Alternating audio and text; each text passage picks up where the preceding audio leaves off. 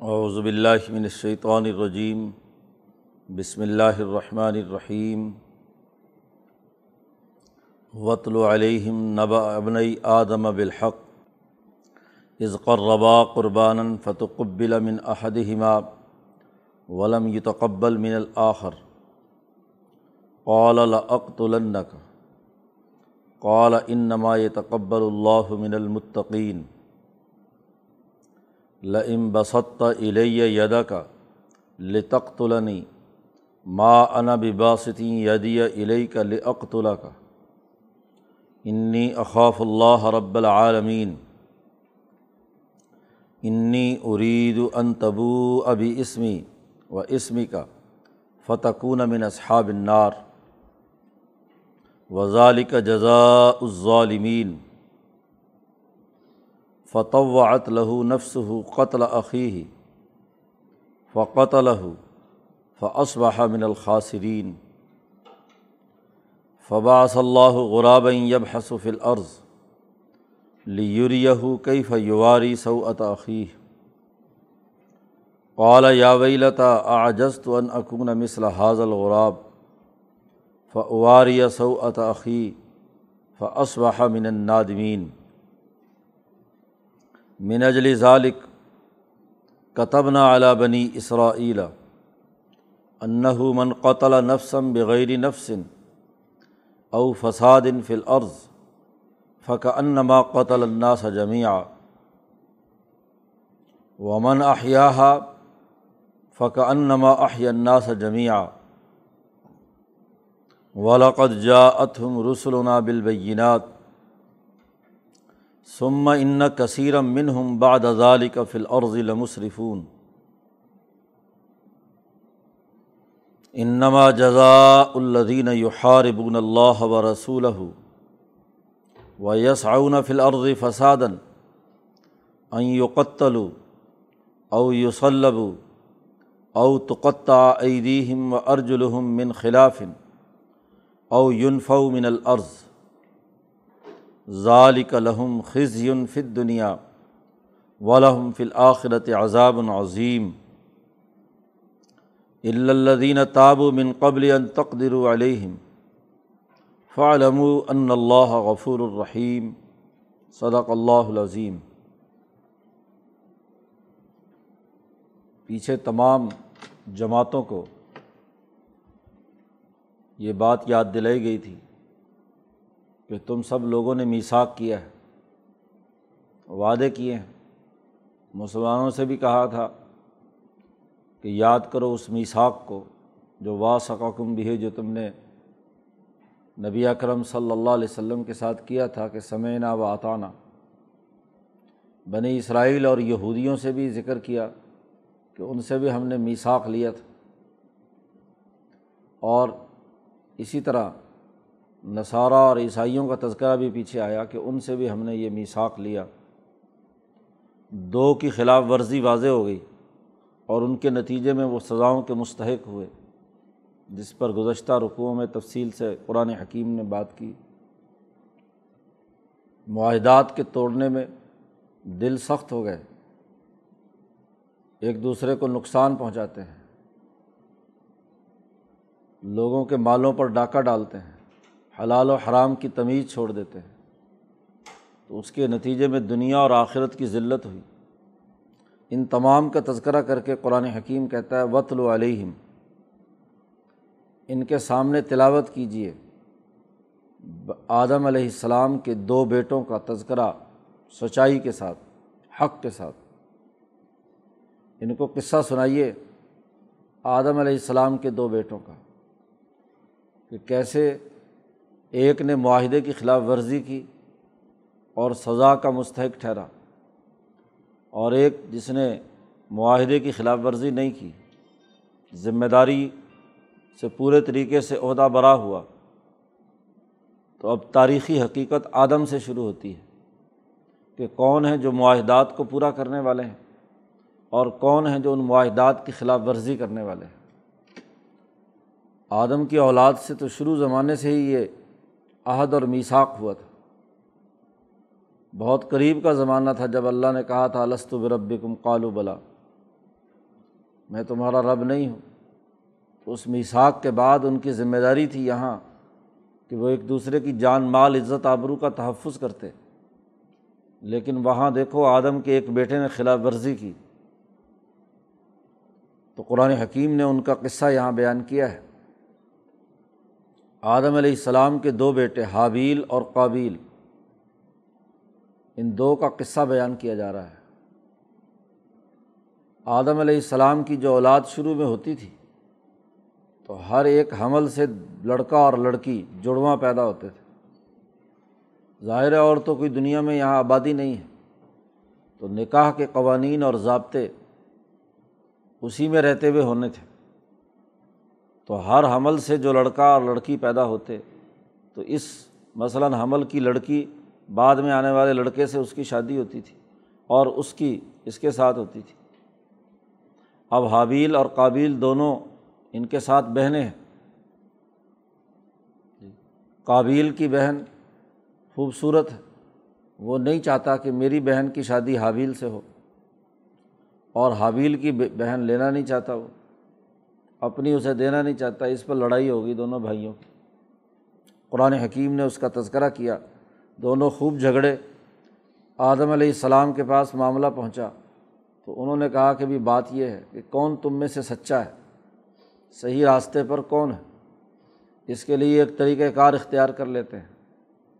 ہر آدمی اللہ کے راستے میں کوئی قربانی دے، کوئی نیاز اور نظر دے اور پھر اللہ پاک جس کی قربانی قبول کر لیں، اس کی بات قابل قبول ہوگی۔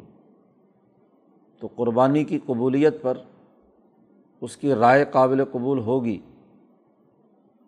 دونوں نے قربانی دی اور قربانی کی قبولیت کا طریقۂ کار یہ تھا کہ جب اللہ کے لیے آپ نے ایک چیز قربان کر دی، تو اللہ کی طرف سے ایک آگ آتی اور اسے اٹھا کر لے جاتی یا جلا کر راکھ کر دیتی۔ اور جس کی قربانی قبول نہیں ہوتی تھی، وہ اسی کی اسی طرح رہتی۔ قرآن نے اس کا تذکرہ کیا کہ از قربا قربان جب دونوں نے قربانی دی، کوئی تقرب بارگاہ الہی کے لیے کچھ چیز نیاز کے طور پر دی، کوئی جانور ذبح کیا، اور اس زمانے میں سب سے اہم ترین چیز جو قربانی تھی وہ جان کی تھی یعنی کسی جانور کو ذبح کرنے کی تھی۔ انہوں نے ان میں سے دونوں نے مل کر قربانی دی۔ فتقبل من احد ہما جو ان میں صحیح اور سلیم الفطرت تھا، جس کی نیت صحیح تھی یا حق پر تھا، اس کی قربانی قبول ہو گئی، کر لی گئی۔ ولم یو تقبل من الآخر۔ دوسرے کی قربانی قبول نہیں کی گئی۔ کیونکہ اس کی نیت خراب تھی، فساد تھا۔ وہ ڈسپلن اور قانون اور معاہدے کو توڑنے والا تھا۔ جبکہ انسانیت کے لیے معاہدہ یہ طے ہو چکا تھا کہ وہ اس طریقۂ کار کے مطابق ایک دوسرے سے عقد کریں گے۔ عقد نکاح اپنی ہی سگی بہن سے نہیں ہوگا۔ اس کے جو فسادات تھے وہ خرابی کے باعث بنتے تھے۔ جیسے بہت بعد میں جا کر یہ قانون اور ضابطہ کہ اپنی حقیقی بہن وغیرہ وغیرہ محرمات جن کی تفصیل پیچھے صورت النساء میں آ چکی ہے، ان سے شادی نہیں ہو سکتی۔ تو اس قانون کی پابندی وہاں اسی درجے میں ہو سکتی تھی۔ تو اب حابیل کی قربانی قبول ہو گئی اور قابل کی قربانی قبول نہیں ہوئی، غلطی پر تھا۔ اب بجائے یہ کہ وہ اپنی قربانی کے قبول نہ ہونے پر اللہ سے معافی مانگتا اور اپنی رائے بدلتا۔ وہ اشتعال میں آتا ہے، غصے میں آتا ہے۔ قولا اس نے اپنے سگے بھائی سے کہا لاقتولن کا میں تجھے ضرور بھی ضرور قتل کروں گا۔ سب سے پہلا قتل انسانیت اور اس کا ارتکاب قابل نے کیا، اس نے اس کو دھمکی دی۔ لام بھی تاکید کا ہے اقتولن نون ثقیلا یہ بھی تاکید کا ہے۔ لاقت النا ضرور بھی ضرور میں تجھے مار ڈالوں گا۔ قولا اس نے پہلی بات تو یہ دی دوسرے بھائی نے، جواب میں کہا کہ بھائی قربانی کی قبولیت اور عدم قبولیت یہ ہمارے اختیار میں تھوڑا ہی ہے۔ اللہ تعالیٰ قربانی قبول کرتا ہے ان لوگوں کا جو متقی ہوتے ہیں، جو پرہیزگار ہیں، جو معاہدات کی پاسداری کرتے ہیں، عدل و انصاف کے مطابق کام کرتے ہیں۔ جیسے ابھی پیچھے گزرا اے دلو ہوا اقرب التقوا عدل و انصاف کرو کہ یہ تقوا کے سب سے زیادہ قریب ہے۔ تو عدل و انصاف کرنے والے لوگوں کی قربانی قبول ہوگی، ظلم کرنے والوں کی تو قبول قبول نہیں ہوتی۔ تو اس میں میرا کیا تعلق ہے؟ انما یہ تقبل اللہ من المطقین اللہ تو صرف متقی لوگوں کی قربانی قبول کرتا ہے۔ باقی رہی بات یہ کہ میری قربانی کی قبولیت کی وجہ سے تمہیں غصہ ہے اور تم مجھے قتل کرنا چاہتے ہو۔ تو بات یہ ہے کہ لم بست علیہ یدا کا اگر تو نے اپنا ہاتھ میری طرف بڑھایا، لتقتلنی، کہ تو مجھے قتل کرے۔ تو ماں انا بھی باسطیں یدی علیہ کا لیقتلق میں اپنا ہاتھ تیرے گربان گربان تک نہیں پہنچاؤں گا کہ میں تجھے قتل کروں۔ کیونکہ قتل انسانیت سے اللہ نے منع کیا ہے۔ معاہدات کی پاسداری لازمی اور ضروری ہے۔ اللہ سے جو ہم نے عہد کیا ہے انسانیت کے تحفظ کا، اس کے مطابق میں تیرے قتل کا ارادہ نہیں کروں گا۔ تو اگر اپنا ہاتھ بڑھائے گا بھی مجھے قتل کرنے کے لیے تو میں تیرے مارنے کے لیے تجھ پر اپنا ہاتھ نہیں چلاؤں گا کہ لیقتلا کا کہ میں تجھے قتل کر دوں۔ کیوں؟ انی اقاف اللہ رب العالمین۔ میں اللہ سے ڈرتا ہوں جو رب العالمین ہے۔ جہان والوں کا رب ہے، میں اس سے ڈرتا ہوں۔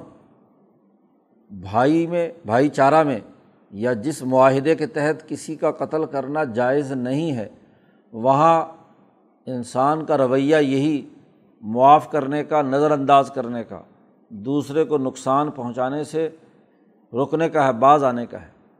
لیکن جو آدمی ظالم ہے، اجتماعی ظلم بالخصوص ہاں جی جو پوری جماعت کی اجتماعیت کو توڑنے کا عمل ہے، باغی ہے یا ظالم انسانیت دشمن ہے، وہاں یہ رویہ نہیں ہوتا کہ بھائی تو مجھے قتل کرے گا تو میں تجھے کچھ نہیں کہوں گا۔ وہاں تو قرآن حکیم نے دوسری آیت میں صاف طور پر کہا ہے کہ ولدین اذا اصابہ ہم البخش ہوم ین تصرون مسلمانوں کی خصوصیت بیان کی ہے، سچی جماعت کی، کہ وہ لوگ وہ ہیں کہ جب ان کے اوپر ظلم کیا جائے تو وہ پورا پورا بدلا لیتے ہیں ہوم ین سرون یہ نہیں ہے کہ خود ہاں جی گردن جھکا کر ان کے سامنے کھڑے ہو جائیں اور ٹھیک ہے تم ہاں جی میری پٹائی کر لو، مجھے قتل کر دو، ایسا نہیں ہے۔ جب بھی بغاوت یا ظلم اور زیادتی کا معاملہ ہو تو مظلوم کو یہ حق ہے کہ وہ اس کا مقابلہ کرے، بدلہ لے۔ ہوم ین تصرون ایک ہے انفرادی معاملہ اور ایک ہے اجتماعی معاملہ۔ اجتماعی معاملات کے اندر کبھی بھی ظالم کو نہیں معاف کرنا چاہیے۔ اجتماعی معاملے میں جو ظالم ہے، اس کو سزا دینے کے لیے اجتماعی طاقت اور قوت اکٹھی کر کے اس کو، اس کا ہاتھ روکا جائے۔ اسی کو حضور نے فرمایا کہ اپنے بھائی کی مدد کرو۔ ہاں جی ظالم ہو یا مظلوم؟ صحابہ نے پوچھا کہ مظلوم کی بات تو سمجھ میں آتی ہے، ظالم کی بات کیسے ہے؟ حضور صلی اللہ علیہ وسلم نے فرمایا کہ ظالم کو کی مدد یہ ہے کہ اس کا ہاتھ روک دو ظلم کرنے سے۔ وہ ظلم کرنے کی کوشش کرے تو اس کا ہاتھ روکو کہ وہ کسی مظلوم پر ظلم نہ کر سکے۔ تو جہاں اجتماعی معاملات ہیں وہاں اجتماعی طور پر مقابلے اور مزاحمت کا عمل ہے اور یہاں انفرادی بات ہے۔ بھائی کے اوپر میں بھائی ہونے کے ناطے حملہ آور ابتدا میں نہیں ہوں گا۔ ہاں جی تم اگر حملہ کرنا چاہتے ہو تو ٹھیک ہے، لیکن میں یہ کام نہیں کروں گا اور اس سے مقصد دراصل اس کو قتل سے باز رکھنا ہے کہ جب میں تم سے لڑ نہیں رہا، میں تمہیں کوئی نقصان نہیں پہنچانا چاہتا، تو تم میرے نقصان کے درپے کیوں ہو؟ تم کیوں اپنے آپ کو کیا ہے؟ ہلاکت میں ڈالتے ہو میرے قتل کر کے۔ انی اقاف اللہ رب العالمین، میں اللہ رب العالمین سے ڈرنے والا ہوں۔ انی ارید ان تبو اب میرا ارادہ یہ ہے حاویل نے کہا، میرا ارادہ یہ ہے کہ ان تبو اب و اسمی کا۔ تو تو پہلے ہی بد نیتی کی وجہ سے گناہ گار ہو چکا ہے، اس لیے تیری قربانی قبول نہیں ہوئی۔ اگر معاملہ ایسا ہو کہ میں بھی تجھے قتل کرنے کا ارادہ کروں تو پھر اس کا مطلب یہ کہ میں بھی گناہ گار ہو جاؤں۔ نیت کا فساد جو ہے وہ گناہ کا ذریعہ اور سبب ہے تو میں غلط ارادہ نہیں باندھوں گا۔ میں تو یہ چاہوں گا کہ میرا گناہ بھی یعنی میرے قتل کا گناہ بھی، اور جو تیرا گناہ ہے کہ تو نے ایک ظلم اور زیادتی کی بات کی ہے کہ اپنی حقیقی بہن سے شادی کرنا چاہتا ہے تو یہ دونوں گناہ تجھے ملیں فتقون امن اصحاب النار، اور تو جہنم والوں میں سے ہو جائے۔ وزال کا جزا الظالمین اور یہی اللہ نے سزا مقرر کیا ظالموں کی۔ میں بہرحال تمہارے خلاف اقدام نہیں کروں گا، میں گناہ گار نہیں ہونا چاہتا۔ میرے حصے کا بھی گناہ تم لینا چاہتے ہو مجھے قتل کر کے، تو پھر دونوں گناہ تیرے پاس جمع ہوں گے، اور تو جو ظالموں کی سزا کے طور پر جہنم میں جائے گا۔ تو اس کو ڈرایا، اس کو خوف زدہ کیا کہ وہ یہ غلط کام، یہ اقدام نہ کرے، بلکہ اللہ کے سامنے توبہ کرے جو اس نے ہاں جی زیادتی کی سوچ رکھی ہوئی ہے، قربانی کی، عدم قبولیت کی وجہ سے جو خرابی پیدا ہوئی ہے، اس سے بعض آئے اور آئندہ صد کے دل کے ساتھ صحیح راستے پر چل کر ہاں جی صحیح قربانی دے گا تو ضرور قربانی قبول ہو جائے گی۔ کوئی وہ یہ ایک آخری امتحان تو نہیں ہے۔ پھر بھی تو کیا اپنے آپ کو نیت درست کر کے قربانی دے گا تو قربانی قبول کر لی جائے گی۔ قرآن حکیم کہتا ہے کہ باوجود ان تمام تر تنبیہات کے قابل کے دماغ میں قتل اپنے بھائی کا سمایا ہوا تھا، قرآن کہتا ہے فتح وعت لہو نفس ہو اس کے نفس نے اسے راضی کر دیا۔ قتل عقی ہی اپنے بھائی کا قتل کرنا۔ اپنا حقیقی بھائی قتل کرنے کا اس کے اندر اس کے نفس نے اس کو اس پر ابھار دیا، اس کو راضی کر لیا۔ فقتل ہو چنانچہ اس نے اپنے بھائی کو قتل کر دیا، حابیل کو قابل نے قتل کر دیا۔ وہ من الخاصرین اور نقصان اٹھانے والوں میں سے ہوا۔ معاہدے کی خلاف ورزی کی، سگے بھائی کو رشتہ کاٹا۔ تو جو ہاں جی رشتے کے خون کو کاٹنے والا ہے، اس کے حقوق ادا نہیں کرتا، معاہدے توڑتا ہے، ظلم کرتا ہے تو خسارے میں گیا۔ اب بھائی قتل کر بیٹھا ہے، لیکن اب معلوم نہیں کہ اس کی لاش کو کیا کرے۔ جی خوف زدہ ہے، پریشان ہے۔ انسانیت کا سب سے پہلا ہاں جی یہاں سے دنیا سے رخصت ہونے کا عمل قتل کے ذریعے سے ہوا۔ تو قتل کا ارتکاب کرنے کے بعد اب پریشان ہے کہ اس لاش کو کیا کرے۔ اسی سوچ میں بیٹھا ہوا ہے کہ فبا صلی اللہ غراب یب حسف العرض اللہ پاک نے ایک کوا بھیجا، غراب کوا بھیجا یب حسف العرض لیوریہ کئی فیواری سوات عقی پرندوں میں سب سے زیادہ کوا وہ ایسی مخلوق ہے کہ جو اپنے کسی کوے کے مرنے پر اس کی لاش باہر پڑی ہوئی ہو تو سارے کوے کائیں کائیں کر کے جمع ہو جائیں گے۔ ہاں جی اس کو اٹھا کر لے جانے کی کوشش کریں گے، کہیں نہ کہیں دور ویسے پڑا نہیں رہنے دیں گے۔ جہاں بھی انہیں اپنا کوا مرا ہوا نظر آئے تو سارے کے سارے وہاں چاروں طرف جمع ہو کر جمگٹا کھڑا کر لیں گے۔ تو ایسے ہی یہ کوا جو ہے، اللہ نے اسے بھیجا یب حسف العرض وہ ایک مرا ہوا کوا اس کے ساتھ تھا، اس کو اٹھا کر لایا اور اس کے سامنے بیٹھ کر اس نے یب حسف العرض زمین میں بحث کی یعنی زمین کو کریدا بحث کہتے ہیں، کسی چیز کو کرید کر اس میں سے اصل بات نکالنا۔ بحث کے نتیجے میں ہاں جی ایک جو اصائی اصل سچائی ہے، معاملے کی جو اصل رخ ہے، وہ سامنے آتا ہے۔ تو یب حسف العرض اس نے زمین میں کھدائی کی، چونچ سے پہلے اور پنجوں سے اس نے گڑا کھودا۔ اور پھر کیا ہے؟ لیوریہ کئی فیواری سو عقی اس نے اس کو بتلایا کہ اپنے بھائی کی لاش کو کیسے دفن کیا جاتا ہے۔ تو کوے نے زمین کھود کر گڑا بنایا جو مردہ کوا اس کے پاس تھا، اس کو اس کے اندر رکھا، پھر پنجوں سے اس کے اوپر مٹی ڈال کر اس کو دفن کر دیا۔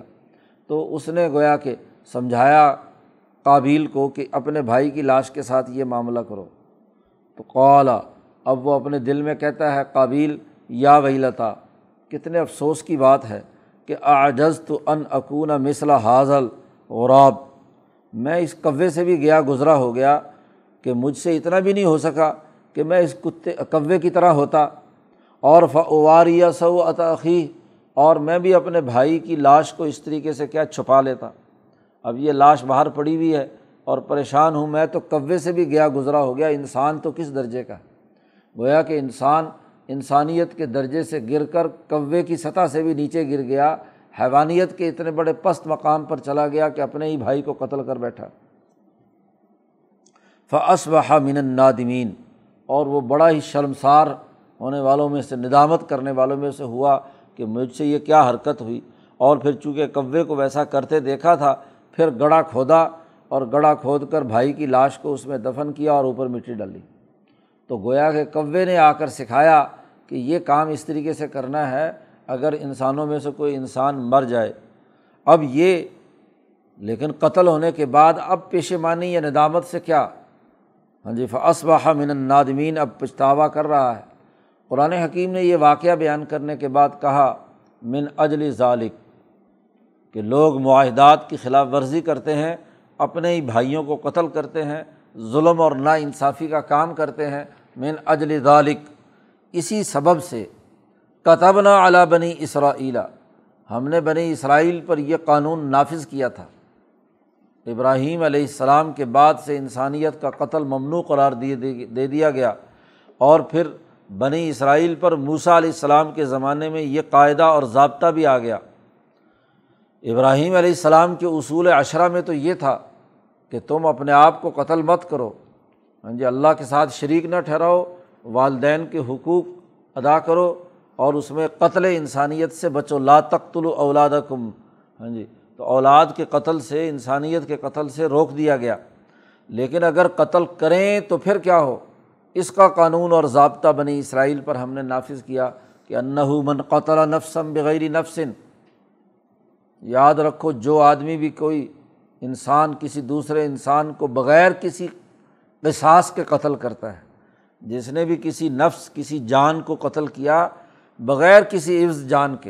یعنی اگر تو قصاص کے طور پر قاتل کو ہاں جی مارا جا رہا ہے، اس کو سولی پر چڑھایا جا رہا ہے، وہ تو اس کے لیے تو یہ قانون اور ضابطہ نہیں، لیکن بغیر کسی قصاص کے کسی نے کسی انسان کو قتل کیا، او فسادن فل عرضی یا کسی انسان کو قتل کیا اس وجہ سے کہ اس نے زمین میں کوئی فساد نہیں مچایا تھا۔ ایک ہے فساد فی العرض اور ایک ہے قتل انسانیت، دو الگ الگ اصطلاحات قرآن حکیم استعمال کرتا ہے۔ قتل انسانیت کا بڑا گہرا تعلق سیاسی معاملات کے ساتھ ہے۔ اور قتل ہوتے ہی سیاسی اقتدار، طاقت اور قوت کے لیے ہیں، حکمرانی قائم کرنے کے لیے کہ جو طاقتور ہے وہ چاہتا ہے کہ میری طاقت مضبوط ہو اور اس کا سگا بھائی اگر حکومت کا امیدوار ہو تو اس کو وہ راستے سے ہٹائے اور قتل کرے۔ سگا بھائی نہ ہو، کوئی دوسرا اس کے مقابلے میں برابر کی چوٹ آ رہی ہے، تو کوشش کرتا ہے کہ اس کو اول تو یہ آگے آئے نہ اور اگر آگے ابھر رہا ہو اور اس کی حیثیت ایسی ہو، تو پھر اس کو قتل کرا دیا جائے۔ تو سیاسی معاملات کے لیے، حکومت کے لیے قتل انسانیت کا ارتکاب کیا جاتا ہے۔ اور دوسرا قتل ہوتا ہے معاشی معاملات کی وجہ سے۔ فساد فن فساد فل عرض قرآن نے جہاں بھی استعمال کیا ہے، تو معاشی حقوق کو توڑنے، فساد پیدا کرنے، معاشی لوٹ کھسوٹ پیدا کرنے، دوسروں کی مال و دولت پر قبضہ کرنے، اس کو قرآن فساد سے تعبیر کرتا ہے۔ جیسے پیچھے قرآن نے کہا تھا یہ حلیق الحرث و نسل کہ جہاں کھیتیوں کو آگ لگانے والا اور نسلوں کو تباہ و برباد کرنے والے کو فسادی قرار دیا اور کہا و اللہ یحب الفساد، اللہ تعالیٰ فساد کو پسند نہیں کرتا۔ تو جو آدمی مجموعی طور پر انسانوں کی معیشت کے درپے ہو کر فساد برپا کر رہا ہے، لوٹ رہا ہے مال، فساد اس کے اس کے بدلے میں قتل نہیں ہے اور یا کسی نے کسی دوسرے انسان کو قتل نہیں کیا تھا، قاتل کو قصاص کے طور پر قتل نہیں کیا جا رہا۔ اس کے علاوہ دو شکلوں کے علاوہ جس آدمی کو بھی کوئی قتل کرے گا تو فق انما قتل الناس جمیا تو اس نے گویا کہ تمام انسانیت کو قتل کر دیا۔ ایک انسان کا قتل کل انسانیت کا قتل ہے۔ کیونکہ اس نے انسانیت کی توہین کی ہے۔ اس نے انسانیت کو نقصان پہنچایا ہے۔ اس نے پوری انسانیت کو مسخ کر دیا۔ قتل الناس جمیا اور ومن احیاحا یہ بھی ہم نے قانون بنی اسرائیل طورات میں جاری کر دیا کہ جو کسی ایک انسان کی جان بچائے گا، اس کی حفاظت کرے گا۔ اس کی زندگی کا بندوبست کرے گا، اس کو رزق فراہم کر کے اس کو موت تک جانے سے بچائے گا۔ غربت کی وجہ سے یا کوئی ظلم کے ساتھ اس کو قتل کر رہا ہے تو اس کو ہاں جی اس کا تحفظ اور اس کی حمایت کر کے کسی دوسرے انسان کے قتل کرنے سے اس کو بچائے گا۔ من احیا جس نے اس کو زندہ رکھا فقا نما الناس جمیا گویا کہ اس نے تمام انسانیت کو زندہ رکھا۔ ایک انسان کو بچانا انسانیت کو بچانا ہے اور ایک انسان کا قتل کرنا کل انسانیت کا قتل ہے۔ قرآن حکیم کہتا ہے، یہ ہم نے قانون اور ضابطہ جاری کر دیا من اجلی ذالک۔ اسی وجہ سے جو قابیل نے حابیل کو قتل کیا تھا۔ اب اس کا قتل غلط راستے پر لوگوں کو ڈال دیا۔ سنت سیاح حضور صلی اللہ علیہ وسلم نے فرمایا کہ جو آدمی غلط کام پہلی مرتبہ کرے تو بعد میں تمام کرنے والوں کے گناہوں میں وہ بھی برابر کا شریک ہوگا۔ من ثنا سنتاً سیاتاً فلاح وزرا و وزر و من عاملہ بہا۔ ہاں جی اس کا نقصان اور اس کا عذاب اس پر بھی ہے اور قیامت تک جتنے لوگ اس پر عمل کریں گے۔ تو دنیا میں جو قتل ہو رہے ہیں، ان تمام قتلوں میں جہاں ان قاتلوں کو سزا ملنی ہے، وہاں اس قتل کا رواج پیدا کرنے والے قابل کو بھی اس کی، اس کا حصہ جائے گا، کیونکہ اس نے غلط راستہ اختیار کیا۔ اسی طرح جس آدمی نے اچھا راستہ اختیار کیا منصن سنتاً حسنتاً فلاح ہاں جی اس اس کے لیے ثواب اس کا بھی ہے اور اس کے جو بھی آگے عمل کرنے والے ہیں، ان کا بھی ثواب اسے ملے گا۔ قرآن حکیم نے یہ قانون اور ضابطہ بیان کرنے کے بعد کہا سم بلقد جا اتم رسولنا بالبینات۔ اور پھر ان کے پاس ہمارے رسول واضح دلائل لے کر آئے۔ کہ بھائی یہ جو ضابطہ اور قانون ہے یہ تمہارے سامنے رہنا چاہیے۔ بڑے واضح طریقے سے ہر کتاب کے اندر تورات میں، انجیل میں، زبور میں تمام جگہوں پر تمام انبیاء نے آ کر یہ ضابطہ اور قاعدہ بیان کیا کہ جو آدمی انسانوں کے قتل کا ارتکاب کرے گا، اس نے گویا کہ کل انسانیت کو قتل کر دیا اور جس نے کسی ایک انسان کو بچایا، اس نے پوری انسانیت کو بچایا۔ سم ان کثیرم من ہم باد ازالی کا فل اردی لمصرفون پھر بہت سے لوگ اس کے بعد زمین میں حد سے تجاوز کرنے والے بن گئے۔ حالانکہ رسول آئے، پیغمبروں نے آ کر یہ بات سمجھائی، لیکن انسانوں کی ایک بہت بڑی اکثریت ایسی تھی کثیرم منہم۔ بہت سے لوگ اتنے تھے کہ اس کے بعد انہوں نے زمین کے اندر فساد مچایا، حد سے تجاوز کیا دس درازی کی۔ اب اس کے لیے قانون اور ضابطہ یہاں مزید سخت بیان کر دیا۔ قرآن حکیم میں یہ قانون اور ضابطہ بہت سخت طریقے سے آیا۔ چار طرح کے جرم ہو سکتے تھے۔ ہاں جی سیاست اور معیشت، انسانوں کی جان اور انسانی مال کے اعتبار سے۔ اور چار طرح کی سزائیں قرآن حکیم نے یہاں قطعی طور پر قرآن حکیم میں نازل کر دیں۔ ہاں جی خاص طور پر جس واقعے میں یہ نازل ہوئیں تو اس واقعے میں ہاں جی انہوں نے بڑی دست درازی کی تھی، بہت زیادہ نقصان کیا تھا۔ قرآن حکیم نے بڑی سخت سزا یہاں پر بیان کی۔ ایک قبیلہ تھا ہاں جی اورینا کے لوگ تھے۔ وہ آئے، مسلمان ہوئے ہاں جی وہ وہاں مدینہ میں کچھ دن ٹھہرے اور بیمار پڑ گئے۔ تو حضور صلی اللہ علیہ وسلم نے انہیں دور فاصلے پہ، پانچ چھ کلو میٹر کے فاصلے پر بیت المال کے جانور تھے ہاں جی جو زکوٰۃ میں وصول ہوئے ہوئے، اونٹ، گائے، بیل، بھینس وغیرہ وہاں ان کا ایک بہت بڑا ہاں جی جگہ بنائی ہوئی تھی، تو وہاں کچھ لوگ مقرر کیے ہوئے تھے، حضور نے ان کی حفاظت کے لیے، دودھ وغیرہ نکالنے کے لیے، تو یہ بیمار پڑ گئے۔ اب ان کی بیماری کا علاج اونٹ کا پیشاب تھا۔ حضور صلی اللہ علیہ وسلم نے ان سے کہا کہ جاؤ تم وہاں اس، جا کر اس ریوڑ میں رہو، اس جگہ پر، اور وہاں ہاں جی ان کا اونٹ کا دودھ بھی پیو اور ان کا پیشاب بھی پیو۔ تو ان کے مرض کا علاج تھا۔ تو انہوں نے جا کر وہاں اس طرح کچھ عرصہ گزارا۔ دودھ اور پیشاب پیا تو وہ صحت مند ہو گئے۔ اب صحت مند ہونے کے بعد ان کے دماغ میں خناس پیدا ہوا۔ انہوں نے دیکھا یہ چرواہے اور یہ جو حفاظت کرنے والے سیکورٹی کے لوگ ہیں، یہ تو تھوڑے سے ہیں۔ تو اس چرواہے کو قتل کر دیا۔ وہاں جو بندے نگران تھے، ان کو مار دیا اور جانور پورے کے پورے لے کے اپنے قبیلے کی طرف چل پڑے۔ جیسے ہی وہ وہاں سے چلے ہیں تو حضرت سلمہ ابن الاقوا رضی اللہ تعالیٰ عنہ بہت زبردست تیر انداز تھے، پہاڑ پر سے وہ دیکھ رہے تھے کہ صورت حال یہ ہوئی ہے۔ تو انہوں نے ایک تو مدینہ میں اعلان کر دیا ہاں جی پہاڑ سے ہی کہ جی بہت بڑا معاملہ ہو چکا ہے، لہٰذا لوگ جو ہیں ادھر آئیں۔ اور دوسرا، انہوں نے اتنی تیر اندازی کی کہ وہ اکیلے آدمی نے اتنے تیر برسائے کہ ان کے لیے تیزی کے ساتھ سفر کرنا، ان کو روکے رکھا۔ تیزی کے ساتھ سفر کرنا ممکن نہیں رہا۔ تو جو صحابہ کی جماعت حضور نے بھیجی ہاں جی اس طرف انہوں نے جا کر انہیں گرفتار کر لیا۔ گرفتار کر کے جب لائے گئے تو یہ آیت مبارکہ نازل ہوئی اور اس آیت مبارکہ کے مطابق نبی اکرم صلی اللہ علیہ وسلم نے انہیں سزا دی۔ قرآن کہتا ہے، انما جزا الدین یحاربون اللہ و رسول ان لوگوں کی سزا اس کے علاوہ کچھ نہیں۔ ان نما حسر کے لیے آتا ہے۔ اس کے علاوہ اور کوئی سزا نہیں ان لوگوں کی جو اللہ اور اس کے رسول سے لڑائی لڑتے ہیں۔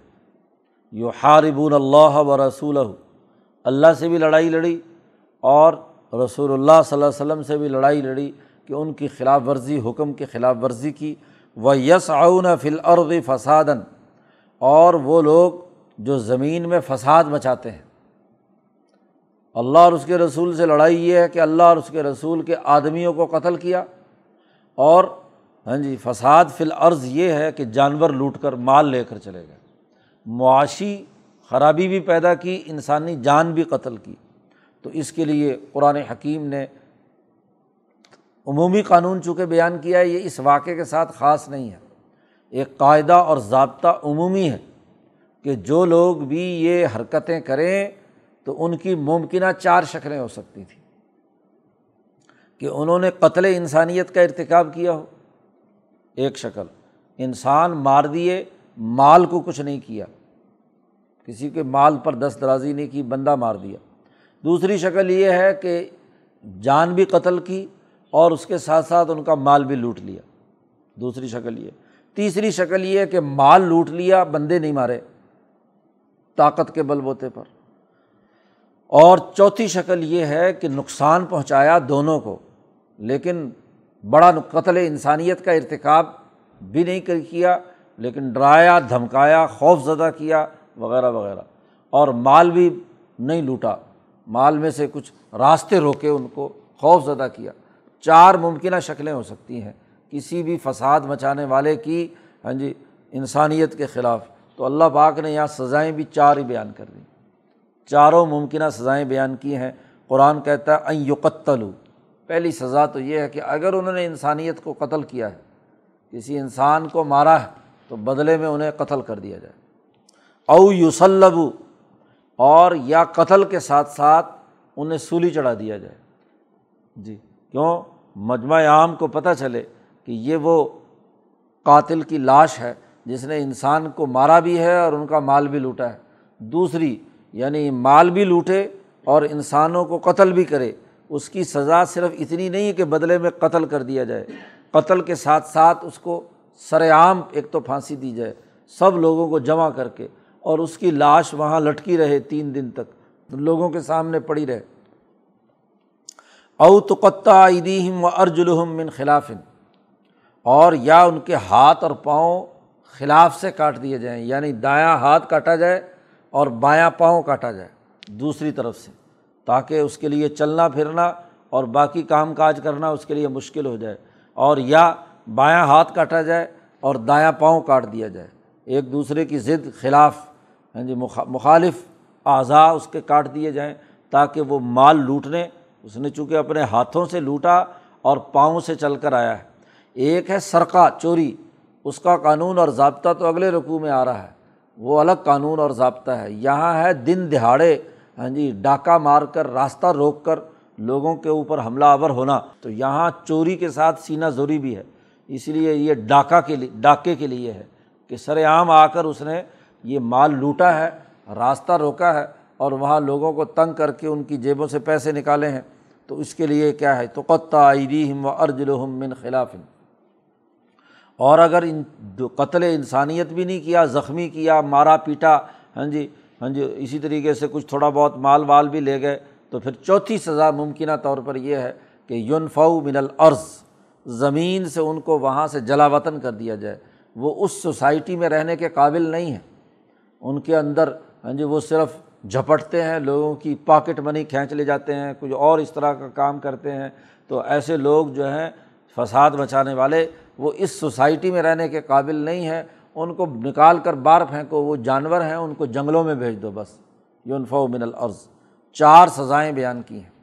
نبی اکرم صلی اللہ علیہ وسلم نے وہ جو آدمی پانچ چھ گرفتار ہو کر آئے تھے اور کے ہاں جی ان کو ہاں جی ہررا ہے، مدینہ میں دونوں طرف ہاں جی ہررائے شرقیہ اور ہررائے غربیہ، تو وہ مدینہ میں جہاں جب گرمی پڑتی ہے تو ہررا کو ہررا اسی لیے کہتے ہیں کہ وہ اتنا ہاں جی پتھر گرم ہو جاتا ہے کہ وہ قابل برداشت نہیں ہوتا۔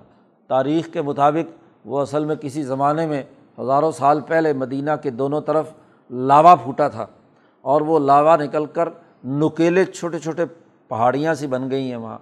ہاں جی اور وہ بڑا ہی سخت قسم کا مواد ہے۔ تو جیسے ہی دھوپ کی گرمی پڑتی ہے تو وہ دھوپ پڑتی ہے، اس پر تو بہت زیادہ تپش اس کی جو ہے۔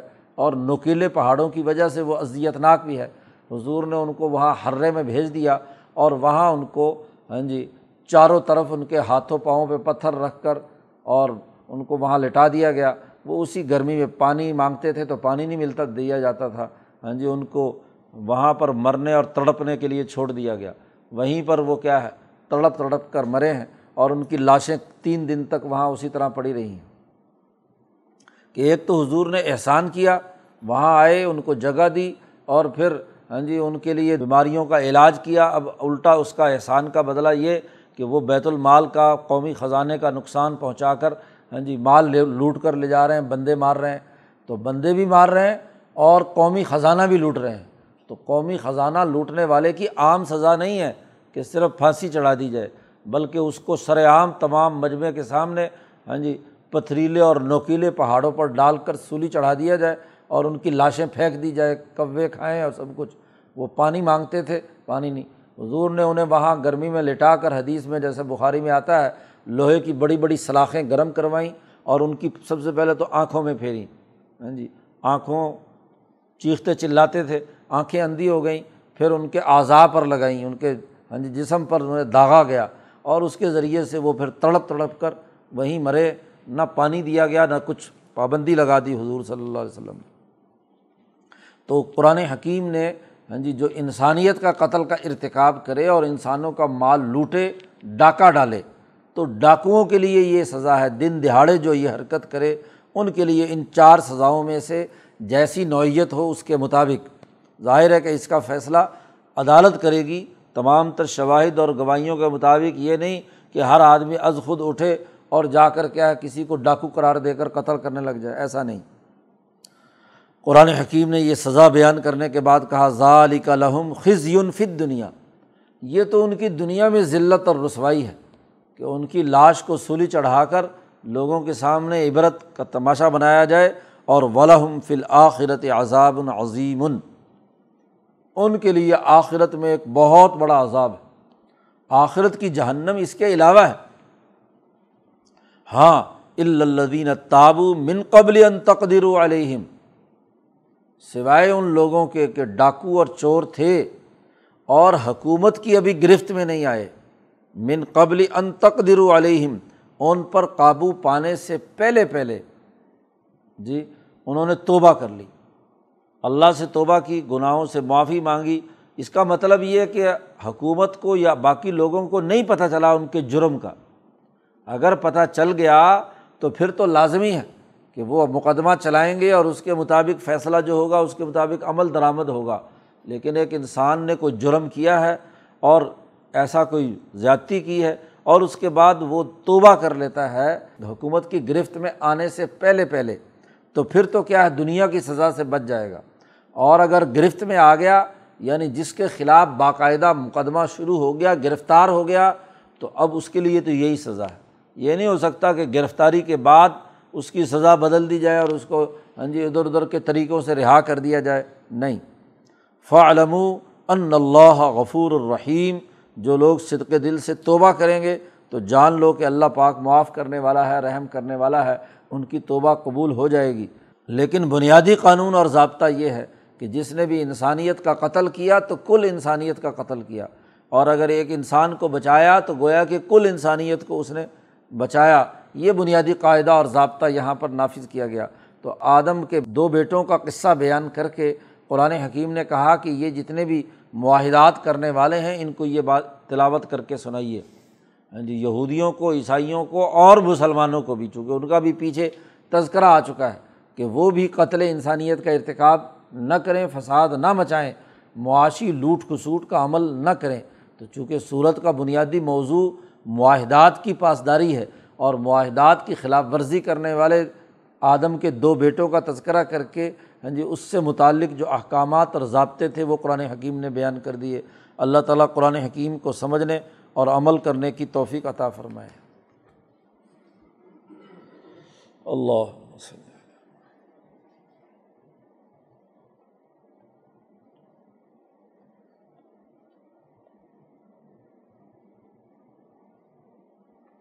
اجمائی